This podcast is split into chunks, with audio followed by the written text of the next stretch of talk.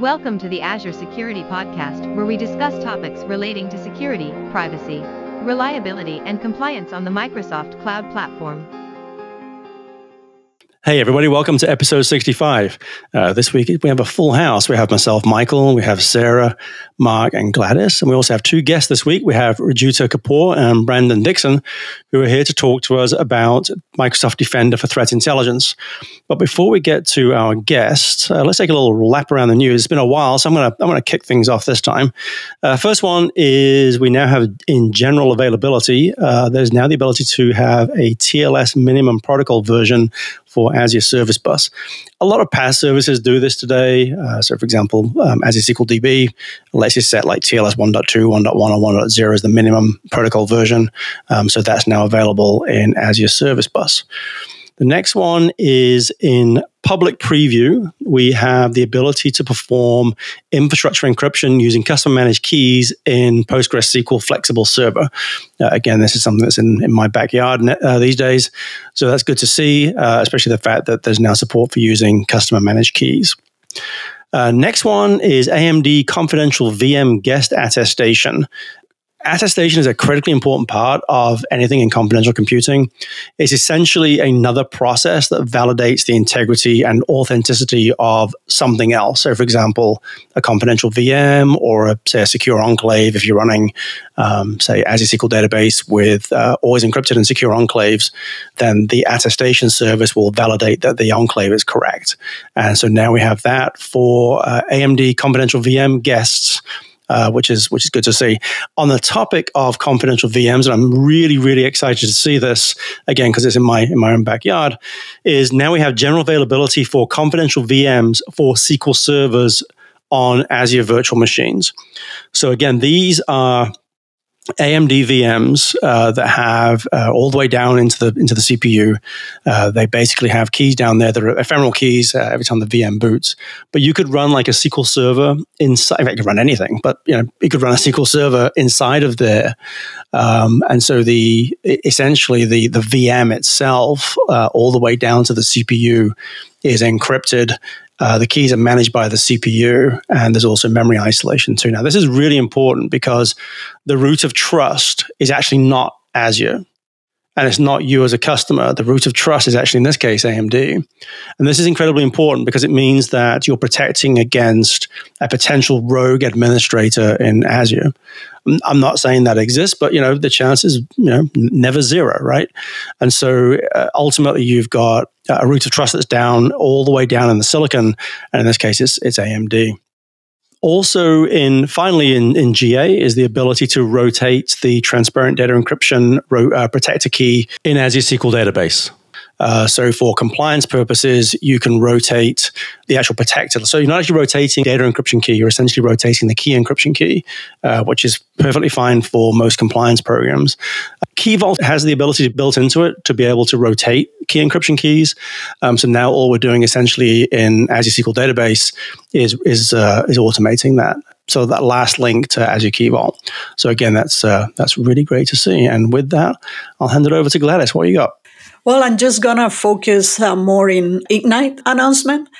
Uh, but before I work, uh, I talk about workloads identity. I, I, I want to give a background. We are always talking about zero trust and conditional access and verifications uh, to be done, but but the truth is, uh, many of the verifications available are focused more on user devices lately i've been working heavily in critical infrastructures environment especially uh, i don't know if i mentioned to you guys lately i've been working with azure space and azure orbital. And these are systems uh, applications and uh, devices that are connecting one to another without not much user interaction.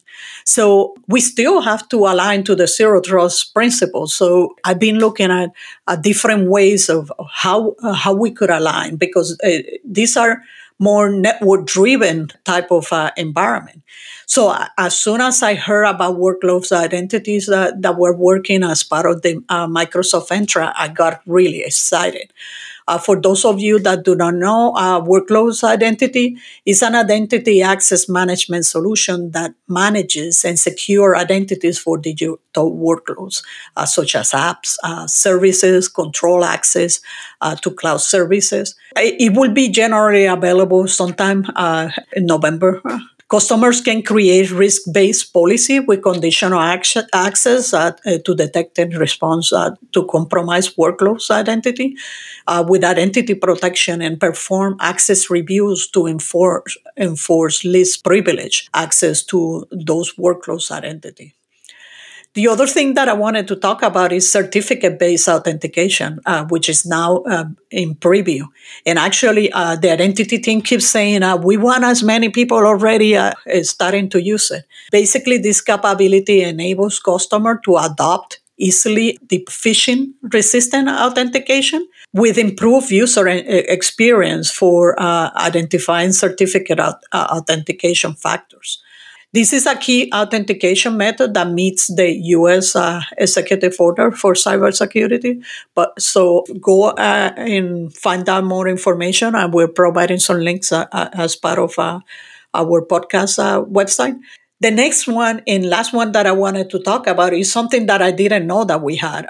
it's called computer vision. This is an AI service that analyzes content in images and video Computer Vision released two services uh, in preview, one called image analysis, and the other one is um, spatial analysis on, on the edge. Um, image analysis is an updated model designed to extract a wide variety of visual features from images to improve digital asset management and customer accessibility the one that I was pleasantly surprised, I would say, uh, is spatial analysis uh, on the edge, which will improve uh, safety and security by ingesting uh, streaming video from camera, uh, extracting insights, and generating events to be used by other systems. In many of the uh, environments that I'm working on, we're working on how we could use uh, video cameras in order to better security. There's some really cool stuff going on in Defender. They have uh, officially, and Defender for DevOps is now available. So, uh, of course, if you're doing DevOps um, and you're using pipelines, you should really look at that. We've also got um, in Defender 365 automatic attack disruption for ransomware. Um, now, I've seen that well, I've seen a demo of that. It's um, it's very cool. So again, um, if you're using Defender and uh, you're concerned about ransomware, which you should be because it's a threat for everybody, um, definitely go and check that out. I want to talk about something that seems to be coming up in my conversations more and more and more, uh, which is data governance. Um, there's been a lot of uh, there's been a lot of announcements this ignite for data governance um, in and, and some of the things we have in Purview. So we now have a insider risk management solution. Um, we've also uh, got some. They've also uh, made it easier to um, discover and classify content because we know that's probably when you want to put data protection rules in place probably the hardest thing there is to do is uh, actually know what data is there. Um, and so um, Purview can help you with that.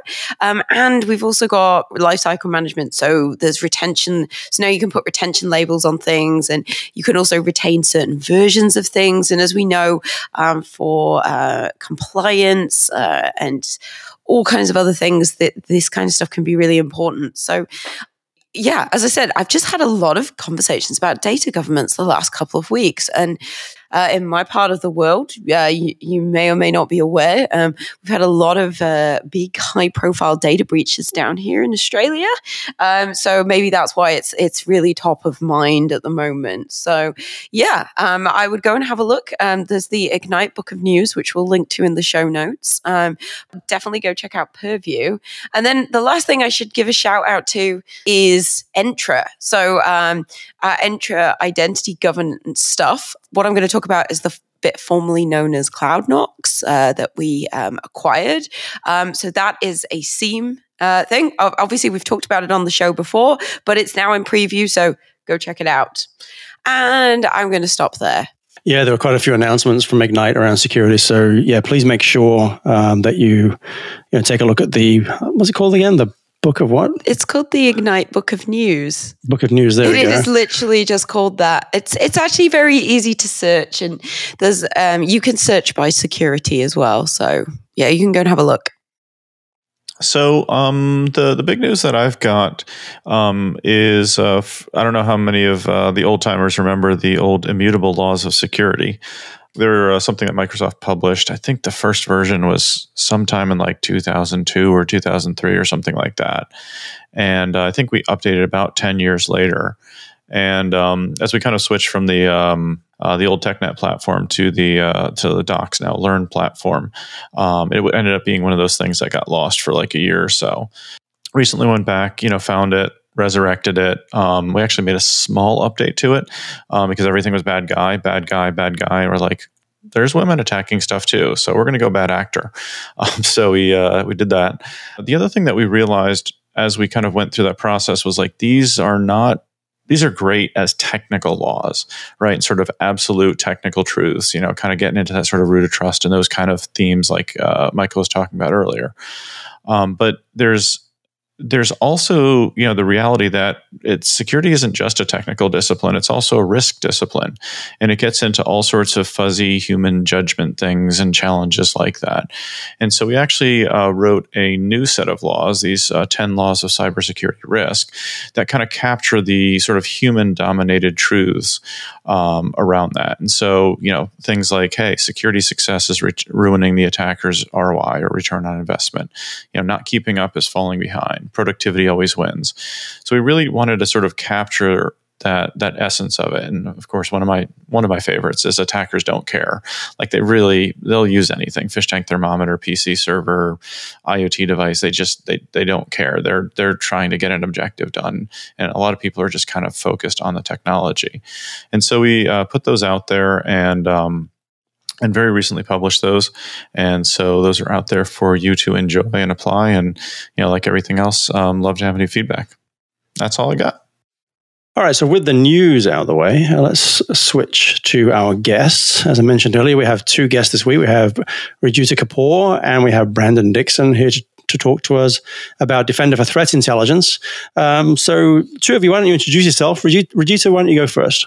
Great. Thank you so much, Michael. I am Rijuta Kapoor, Senior Program Manager for Microsoft Sentinel. I lead all the efforts for threat intelligence in Sentinel. So I live, breathe everything in threat intel day in and day out. My name is Brandon Dixon. I actually came into Microsoft through an acquisition, uh, through the RiskIQ acquisition. And uh, similar to Rijuta, I've been kind of living and breathing threat intelligence for many years in my career. Yeah, yeah, I love, love the space, love seeing how it's advanced. All right. So first things first, who uses threat intel? You know, what is it? You know, what sort of the benefits of it? I know it's a real basic question, but let's get the basic stuff out of the way.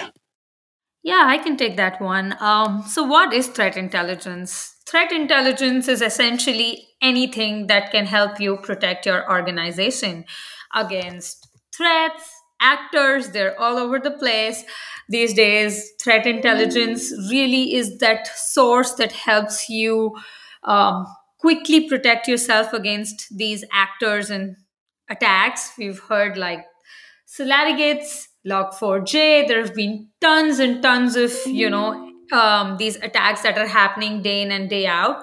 So anything starting from IPs, domains, URLs, file hashes that we know are malicious is is fall that falls under threat intelligence.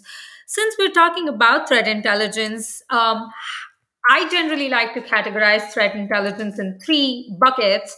There's tactical threat intelligence, operational, and then strategic threat intelligence. Um, so, what is tactical threat intelligence? You know, tactical threat intelligence is one of the most basic forms of TI. It is essentially, you know, indicators and observables things like IPs, domains, URLs that I just mentioned fall under that category.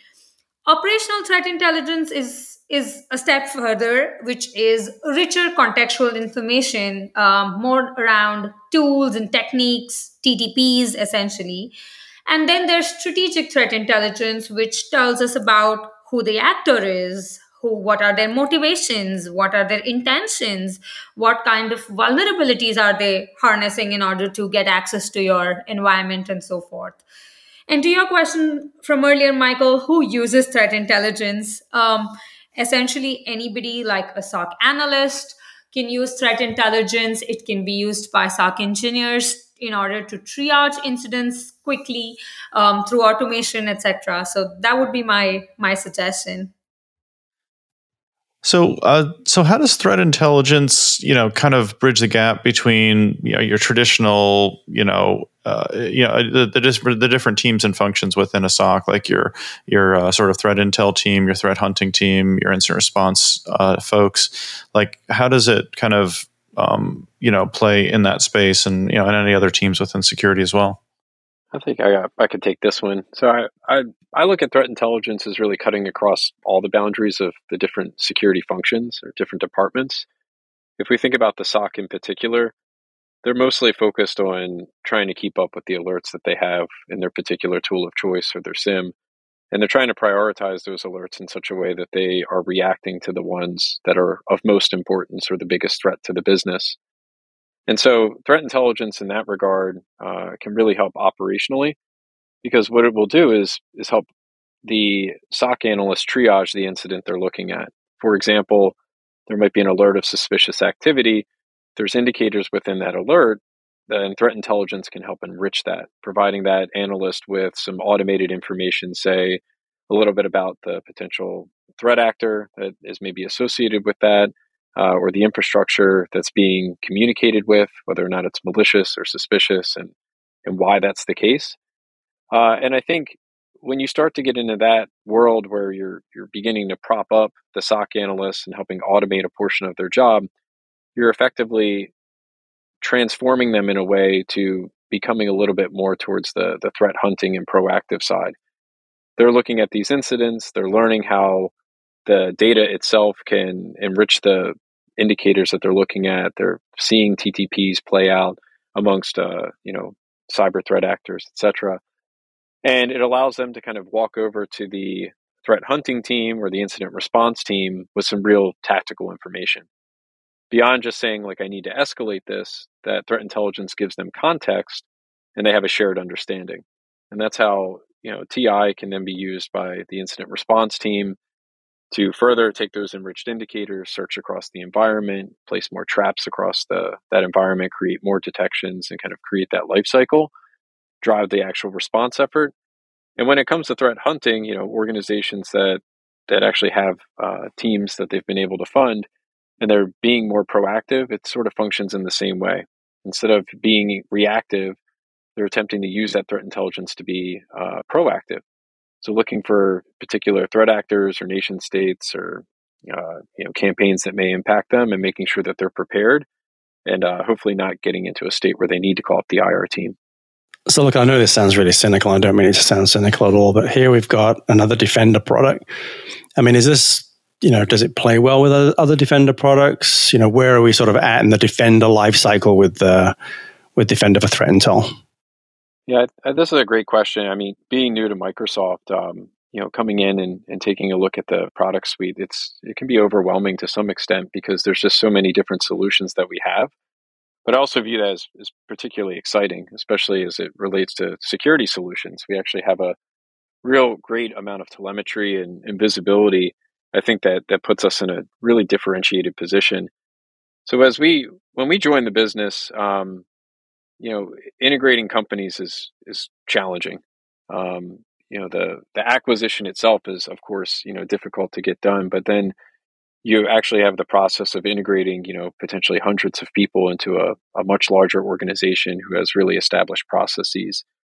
So when we were um, looking at, at bridging over our, you know, RiskIQ Illuminate product and RiskIQ PassiveTotal, which was our threat intelligence products, uh, we made the best assessment that we could operate faster by creating yet another portal. And I think that's that's just early in our journey. Um, you know, the way that we view threat intelligence is that it, it really adds and, and contributes value to all of the Microsoft solutions.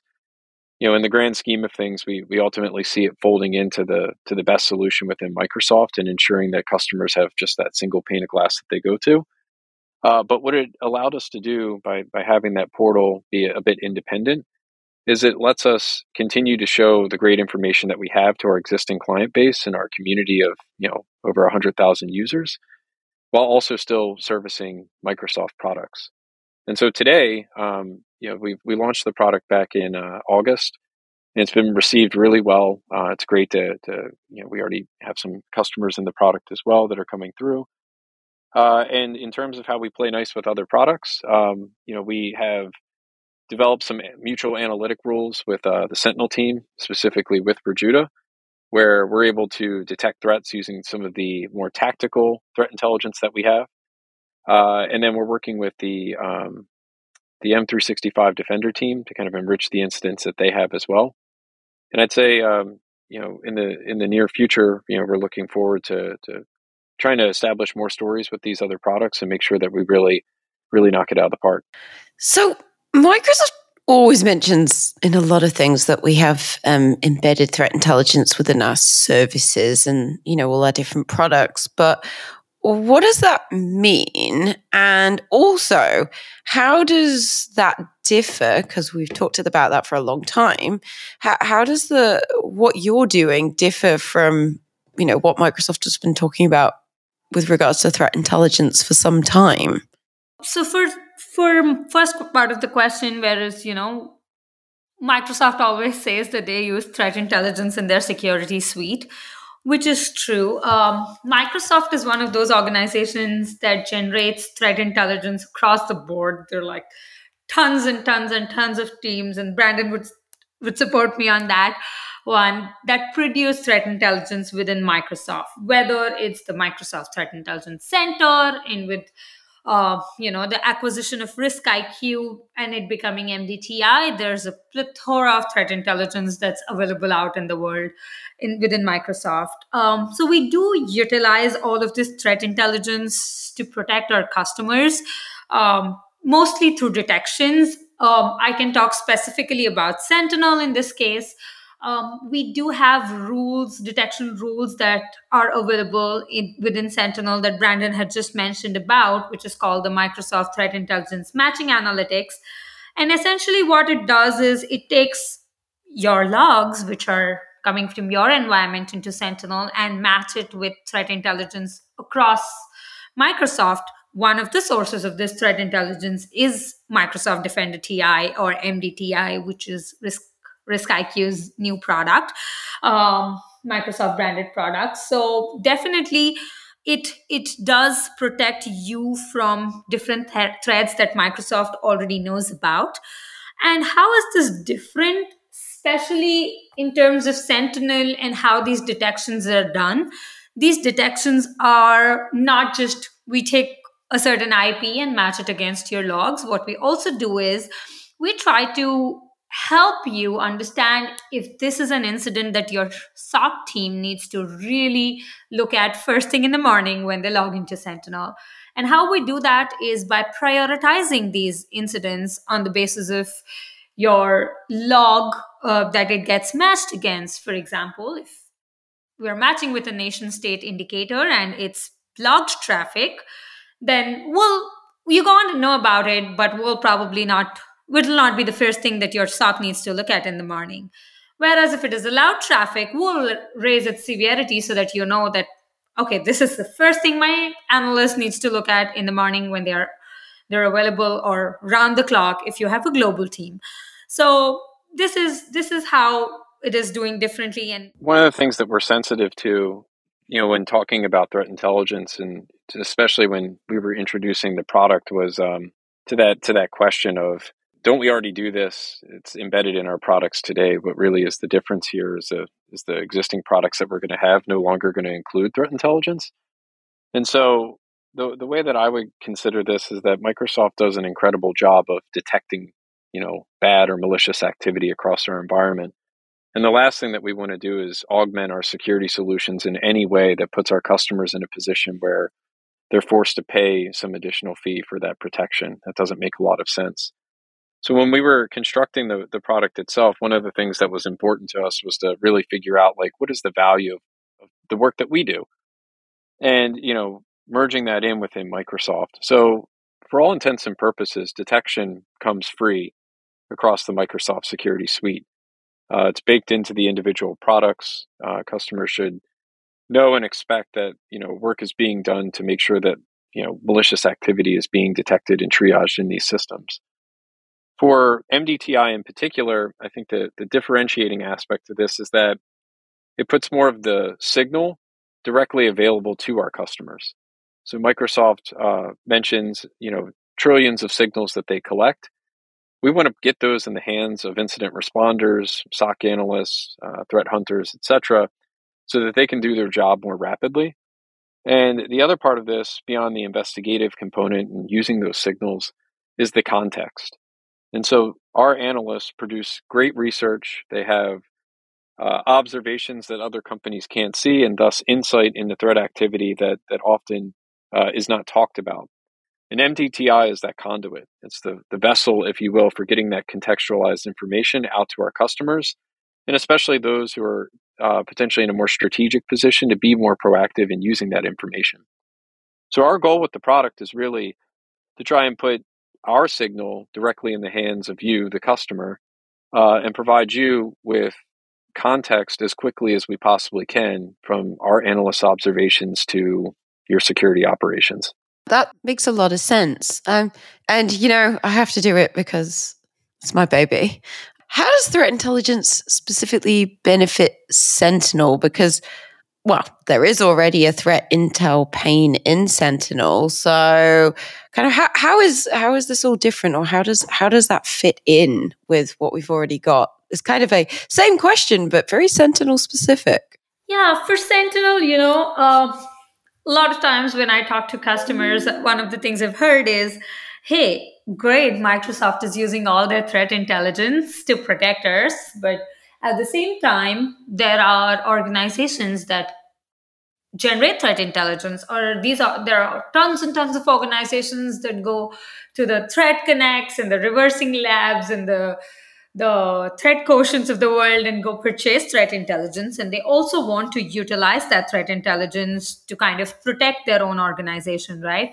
Uh, so what we did at sentinel specifically is we kind of categorized it into two two categories the first one is the the whole BYOTI, which is bring your own threat intelligence journey, right? Where if you have threat intelligence, you get it from anywhere in the world, whether it's hosted on a STIX TAXII server, whether it's hosted in your tip, wherever you have it, you will be able to bring it into Sentinel through various mechanisms of our data connectors um, and utilize them for matching against your logs in terms of detections. And then the second category is all the Microsoft generated good TI as well, which includes nation state and MDTI indicators, which are also doing work to protect your organization because you are part of our security community. So those are the two ways by which you know uh, you can protect your organization and how sentinel sees threat intelligence as. So does that help sarah answer your question? Yeah no that makes a lot of sense. You talked earlier about STIX and TAXII and um, I've been working uh, heavily with uh, government organizations and um, ISACs uh, organizations that are trying to share threat intelligence. There's different ideas about uh, data sharing, and one of the, them is about using STIX TAXII. Can you talk a little bit about uh, how are we using STIX TAXII, uh, which version, and um, what what uh, we expect uh, from it in the future? Absolutely, that's that's a lovely question, Gladys. Um, early on, when I started with my threat intelligence journey years ago, uh, you know, I realized that threat intelligence is one of those areas where there's a very important need of uh, a constant mechanism to share threat intelligence and you know OASIS has done a great job with STIX TAXII. STIX is the protocol uh, is the schema and TAXII is the protocol for sharing threat intelligence. Um, within sentinel specifically um, my me and my team have taken a huge bet on STIX TAXII. Um, i think two and a half, three years ago when we started our journey, we had like two partners supporting STIX TAXII, uh, two TI vendors, and as of today, we have 15 plus vendors. So we have come along a long way um, in this journey. And you know how Sentinel does play a role in STIX TAXII is. Um, we have built a TAXII client within Sentinel that allows um, you to pull threat intelligence from any TAXII server. Um, to your question, what versions of STIX TAXII do we support? We support STIX 2.0 and 2.1. Um, we don't support STIX 1 just because that was an XML based um, schema and it's a legacy schema. We do support both of both the versions of STIX 2, which are JSON based. And essentially, using this TAXII client, you can connect to any TAXII server out in the world and bring in threat intelligence into Sentinel. And it takes just like a five it's like a five minute job to connect to any TAXII server from within sentinel. So within minutes you you are able to share threat intelligence. Um, i myself have been working with a lot of um, ISACs and partners whether it's um, FS ISAC or H ISAC or CISA or um, the Australian Cybersecurity Center, which will make Sarah happy, uh, probably to share threat intelligence and create a community using Sentinel as a platform to share threat intelligence bidirectionally from these organizations to different uh, folks, as well as for people to be able to contribute TI to these associations and ISACs for to help everybody in the world and make it a better place to protect ourselves.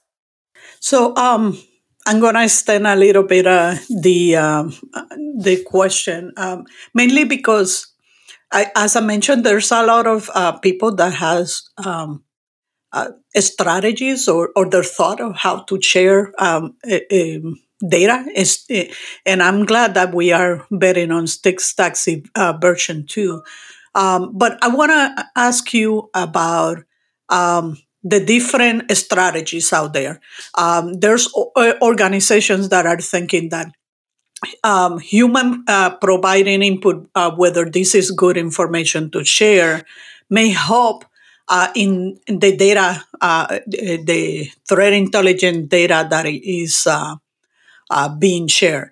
The one thing that I, I ha- I'm concerned is okay, is is the person's uh, providing the input have the right knowledge in order to to share eh, or understand whether that is a good threat intelligent data to be shared and um, does that really help any organization do you have um, brandon or, or, or do you have any um, comments uh, regarding that as i totally agree that ISACs are a great place to explore the sharing opportunities. Um, also, even the cybersecurity centers, um, I know, especially, I've been working very closely with ACSC, as I mentioned, the Australian Cybersecurity Center. They have a whole program called the CTIS program, which is Cyber Threat Intelligence Sharing Program. Um, there is obviously they do due diligence of validating and making member allowing you to be a member of that so there is a little bit of uh, validation that ACSC does there um, to make sure that the quality of TI that is being shared with them is validated and goes through uh, vetting, for example. So there, there are avenues which can be utilized. Um, and I know a lot of these organizations, whether it is the ISACs or whether it is the cybersecurity centers of, of different countries, they're all taking a huge bet on STIX TAXII as well to help um, kind of make the sharing standard easy so that people talk the same language when it comes to TI and sharing just becomes easier and easier. I'm getting really heavy into uh, threat intelligence, so I have two more questions. Uh, I, and I promise I'm not going to ask anymore. if I remember correctly, uh, uh, Sentinel has a way to compare uh, threat intelligence uh, and, and, provide reports out there. Can you provide some information about that, Rijuta? So, Gladys, when you say reports, um, there are definitely ways by which Microsoft does publish reports. Um, we do track a lot of um, a lot of actors and uh, author up reports around each of these um, nation state actors. A lot of them are available in DTI, and Brandon can talk a little bit more about that. Um, and Sentinel does utilize a lot of these IOCs themselves for helping to figure out if you're you are under attack, and you can read these these reports um, through various avenues, whether it's the the tech community blogs that are gone that are published um, by the Microsoft Threat Intelligence Center. There are a ton of avenues within MDTI, and Brandon, I'll let you speak about that around how MDTI helps and has a plethora of these reports around threat actors, etc. So, what should a customer expect to see with this new product offering in the future? All right, well, uh, let's bring this episode to a bit of a close. So, Rijuta, why don't you go first? If you had one thought to leave our listeners with, uh, what would it be? Yeah, one of the thoughts, you know, I would leave out listeners uh, with is that, you know, there's when we talk about threat intelligence, the data volume is huge out in the world.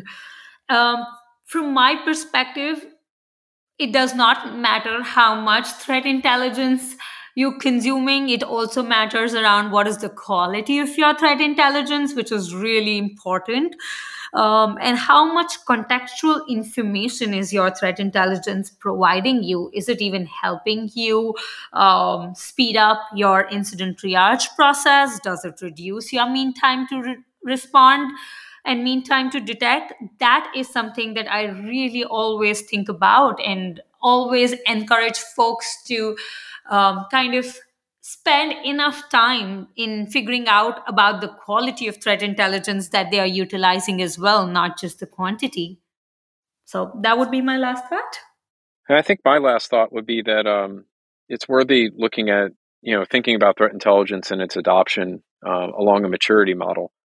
And it's okay that if you're not doing anything today to to start from that that basic level um, and and work your way through the the paces but i think most businesses should have some sort of threat intelligence program.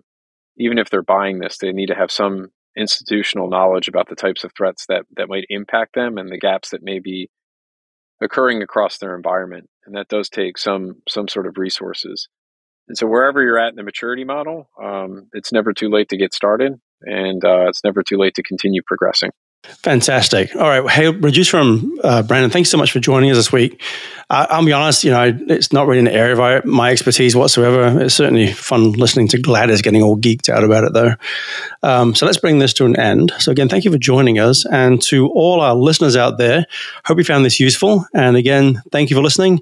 Stay safe, and we'll see you next time.